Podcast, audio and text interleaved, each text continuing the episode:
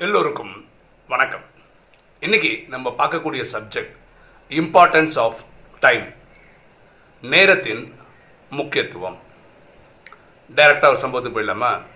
ஒரு சத்சங் அதில் கலந்துக்கக்கூடிய ஒருத்தர். அவருக்கு வந்து அறுபது வயசு ஆயிடுச்சு. அந்த சத்சங் நடத்தக்கூடிய குருவுக்கு ஒரு எழுபது எழுபத்தஞ்சு வயசு இருக்கும்.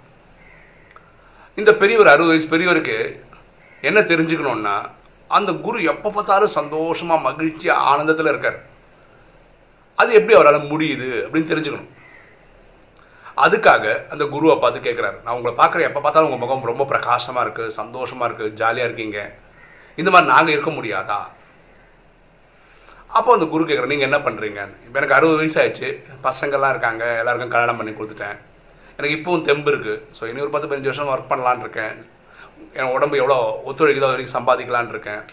என் பசங்களுக்கு குழந்தைகள்லாம் பிறந்துட்டாங்கன்னா பேர குட்டிகளெல்லாம் பார்த்துக்கிட்டு அப்படியே காலத்தை போக்கிடலான்னு நினைக்கிறேன். முடியும் போது காசி ராமேஸ்வரன் ஊர் சுற்றலான்னு இருக்கேன் அப்படின்றார். அப்படியா? அப்படின்னா உங்களுக்கு என்ன தெரியணும்? இல்லை நீங்கள் எப்படி ரொம்ப சந்தோஷமாக இருக்கீங்க? எப்படி இருக்கீங்க? அப்போ குரு சொல்கிறாரு ஓகே நான் மெடிடேஷன்லாம் பண்ணுறேன் அதனால் சந்தோஷமாக இருக்கேன். உங்கள் இது கொடுங்களேன். ஏன் உங்களுக்கு சந்தோஷம் எப்போ வரும்? நான் பார்த்து சொல்கிறேன் அப்படின்னு சொல்கிறேன்னு சொல்லி உங்கள் ஜாதக குறிப்பெல்லாம் கொடுங்க. உங்கள் நேரம் கொடுங்க. பிறந்த டைம் கொடுங்க. Date of birth time of birth place of birth இந்த டீட்டெயிலாம் கொடுங்களேன்றாரு. வாங்கிக்கிறாரு ஒரு கணிக்கிறார்.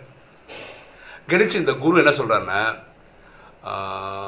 தப்பாக நினச்சிக்காதீங்க. ஒரு ஒரு துக்ககரமான ஒரு சம்பவம் நான் சொல்ல வேண்டியிருக்குன்றார். என்ன விஷயம் அப்படின்னு கேட்குறாரு உங்கள் ஜாதகப்படி நீங்கள் ஒரு ஏழு நாள் தான் நீங்கள் உயிரோடவே இருப்பீங்க.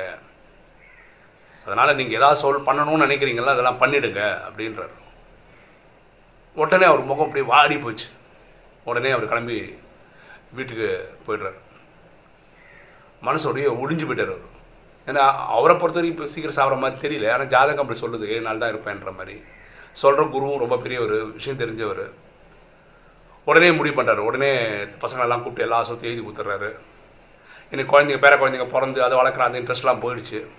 பொதுவாக சொல்லுவாங்க அறுபது வயசு மேலே ஆனால் வானப்பிரஸ்த நிலை இறைவனை தேட வேண்டிய டைமு இல்லை காசி ராமேஸ்வரம் போட அது இப்போவே ஆரம்பிக்கணும். ஏழு நாள் தான் டைம் இருக்குது அதனால் இப்போவே உட்காந்துடணும்னு சொல்லிட்டு அவர் ரூமில் போய் காலம் வந்து சாயந்தரம் வரைக்கும் அவர் தெரிஞ்ச வழியில் தியானம் பண்ண ஆரம்பிக்கிறார் கடவுளை நினைக்க ஆரம்பிக்கிறார் பண்ணுறார் ரெண்டு மூணு நாளுக்கு அப்புறம் அவர் கொஞ்சம் நார்மல் ஆகிட்டார் அப்படின்னா என்ன இறப்பு வந்தால் பரவாயில்ல. ஒரு சாந்தமான நிலைக்கு வந்துட்டார். கரெக்டாக அந்த ஏழாவது நாளும் வருது. அந்த ஏழாவது நாள் வந்து அந்த குரு ஒரு அடி பார்த்துடலாம். அப்படின்றதுக்காக திருப்பி அதே சத்சங்க வராரு குருவை பார்க்குறாரு. இன்னைக்கு இந்த அறுபது வயசு பெரியவருடைய முகம் வந்து பிரகாசமாக இருக்கு.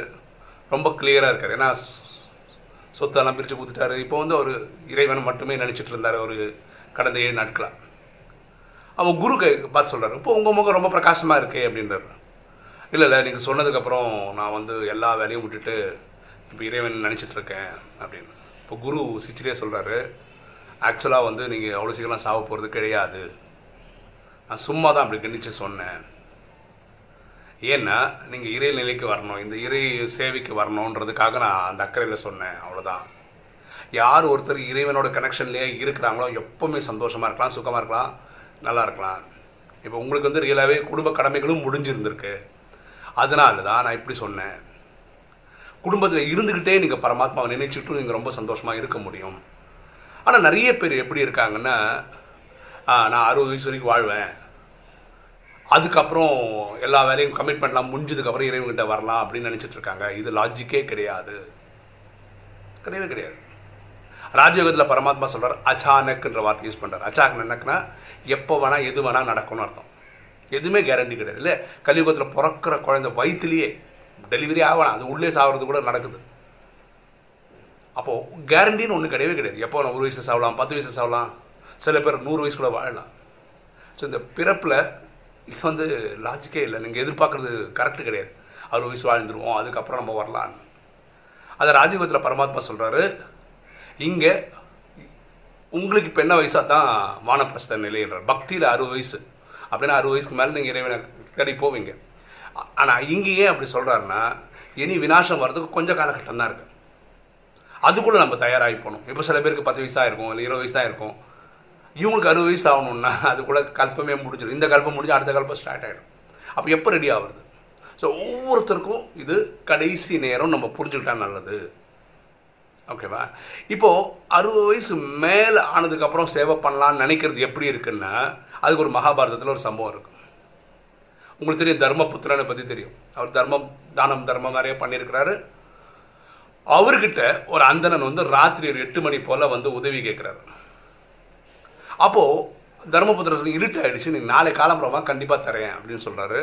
அந்த அந்தணன் என்ன பண்ண முடியும்? இப்படி சொன்னதுனால அவர் கிளம்பி போயிட்டாரு. இது கேட்ட பீமன் வந்து ரொம்ப சிரிக்கிறார். எங்க அண்ணன் கடவுளாயிட்டார் எங்க அண்ணன் கடவுளாயிட்டார் ஊர் ஃபுல்லாக சொல்லி தெரியுறாரு இது அர்ஜுனன் கேட்டு சிரிக்கிறான். அர்ஜுனனுக்கு புரியவே இல்லை ஏன் பீமன் வந்து அண்ணன் கடவுளாயிட்டான்னு சொல்றான்னு தெரியல. அண்ணங்கிட்டே போய் சொல்கிறார் பீமன் அண்ணா வந்து இப்படி சொல்கிறாரு நீங்கள் வந்து கடவுளாயிட்டீங்கன்னு அப்போ தர்மபுத்திரன் பீமனை கேட்குறேன் நீ இப்படி சொல்லி சுற்றிட்டு இருக்க? அப்படின்னு. ஆமாம் நீ நாளை காலம்புற வந்து வந்த அந்த உதவின்னு சொல்றல்ல நாளை காலம்புரை இருக்கு நீ உயிரோட இருப்பேன்னு உனக்கு எப்படி தெரியும்? இல்லை அந்த அ- உயிரோடு உயிரோட இருப்பார்னு எப்படி தெரியும்? நீ நாளை காலம்புரை நீ பணக்காரனாவே இருப்பேன்னு யாருக்கு தெரியும்? எல்லாம் சேர்ந்து வரும்னு உனக்கு முன்னாடியே தெரிஞ்சால் தானே நீ இதெல்லாம் வாக்குறுதி கொடுக்க முடியும். அப்போ தான் தர்மபுத்திரனுக்கு ஒரு வெளிச்சம் வந்தது. ஆமாம் நான் சொன்ன வார்த்தை தப்பு தான் முடிஞ்சால் இப்போ பண்ணிடணும் வரலாம் நமக்கு இன்னைக்கு இருக்கிற டேட் மட்டும்தாங்க உத்தரவாதம். வேறு எதுவுமே உத்தரவாதம் கிடையாது. நேற்று முடிஞ்சு போனது நாளைக்கு வந்தால் தான் உண்டு. அப்போ இன்னைக்கு தான் உத்தரவாதம். அதான் டைம் இஸ் வெரி ப்ரீஷியஸ் ரொம்ப ரொம்ப ரொம்ப முக்கியத்துவம் வாய்ந்ததுன்னு சொல்கிறோம் அப்போ இன்னைக்கு பண்ண வேண்டிய கடமைகள் எல்லாம் பண்ணிடுறது புத்திசாலித்தனம். நாளைக்கு நாளைக்கு தள்ளி வைக்கிறது வந்து அவ்வளோ கரெக்டாக இருக்கவே முடியாது. இதை ஒவ்வொருத்தரும் யோசிச்சா நல்லது. ஓகே இன்னைக்கு வந்து ஏப்ரல் பத்து.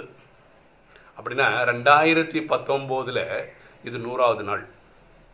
ஜனவரியில் முப்பத்தொன்று பிப்ரவரியில் இருபத்தி எட்டு மார்ச்சில் ஒரு முப்பத்தி ஒன்று இது கூட்டினாவே தொண்ணூறு நாள் ஆயிடுச்சு. ஏப்ரலில் பத்து கேட்டினா நூறு நாள் ஆயிடுச்சு. இப்போ வீடியோ பார்க்குற நீங்கள் சொல்ல வேண்டிய விஷயம் என்னென்னா நீங்கள் டி டிசம்பர் முப்பத்தொன்று ரெண்டாயிரத்தி பதினெட்டில் ஒரு வா இது எடுத்திருப்பீங்க பிரதிஜை எடுத்திருப்பீங்க. நான் அதை பண்ணுவேன் இதை பண்ணுவேன். இது நூறு நாளும் கரெக்டாக பண்ணியிருக்கீங்களா? அப்படின்னு நீங்கள் சொன்னால் நல்லாயிருக்கும். இப்போ நான் என்ன பண்ணேன்னு சொல்கிறேன் இந்த நூறு நாளும் நூறு வீடியோ போட்டிருக்கேன் யூடியூப்பில் நூறு நாளும் அமிர்த வேலை செய்திருக்கிறேன். நூறு நாளும் வாணி படிச்சிருக்கிறேன். என்னோட யூடியூப் நமக்கு ஒரு வாட்ஸ்அப் சேனலில் இது இருக்குது குரூப் இருக்குது அதில் வந்து ஆடியோ போடுறோம்.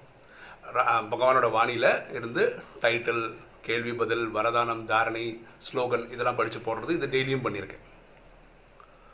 டெய்லி வாக்கிங் போகிறேன் ஒரு ஸ்ட்ரிக்டாக பர்ஃபெக்டாக நான் பண்ணுறேன் இதே மாதிரி நீங்கள் என்ன பண்ணியிருக்கீங்கன்னு உங்களால் சொல்ல முடிஞ்சால் நல்லாயிருக்கும். அமிர்த வேலை டெய்லி பண்ணியிருக்கீங்களா வாணி நல்லா படிச்சிருக்கேன். வேறு எதுவாக இருந்தாலும் வாக்கிங் போய் ஏதாவது ஒன்று நீங்கள் இந்த நூறு நாளும் கரெக்டாக பண்ணியிருக்கீங்களா ஏன்னா அன்னன்னைக்கு நைட்டு படுக்க போகும்போது அன்னைக்கு நம்ம செய்யணும்னு நினச்சதை செய்திருந்தால்தான் ஒரு நிம்மதியை தூக்கமே வரும். அடுத்த நாள் அடுத்த மாதிரி கரெக்டாக போயிட்டுருக்கும் ஸோ இந்த ராஜயோகம் கேட்குறது நாலே நாலு விஷயம்தான். அமிர்தவேலி வாணி படிக்கிறது ஸ்ரீமத்து அப்புறம் சேவை. நான் இப்போ கடந்த கொஞ்ச நாட்களில் இனி ஒரு சேவையை ஆரம்பிச்சிருக்கேன். விட் ஸ்டேட்டஸ்னு ஒன்று இருக்குது வீடியோ ஸ்டேட்டஸ்னு ஒன்று இருக்குது அது ஒரு ஆப் மொபைல் ஆப்பு அது வழியாக தேர்ட்டி செகண்ட்ஸ்க்கான வீடியோ போட முடியும். அது வந்து கிட்டத்தட்ட நான் ரெண்டு வாரமாக போட்டுட்ருக்கேன்னு வச்சுக்கோங்களேன். அதுவும் கண்டினியூஸாக பண்ணிகிட்டு இருக்கேன் நான்.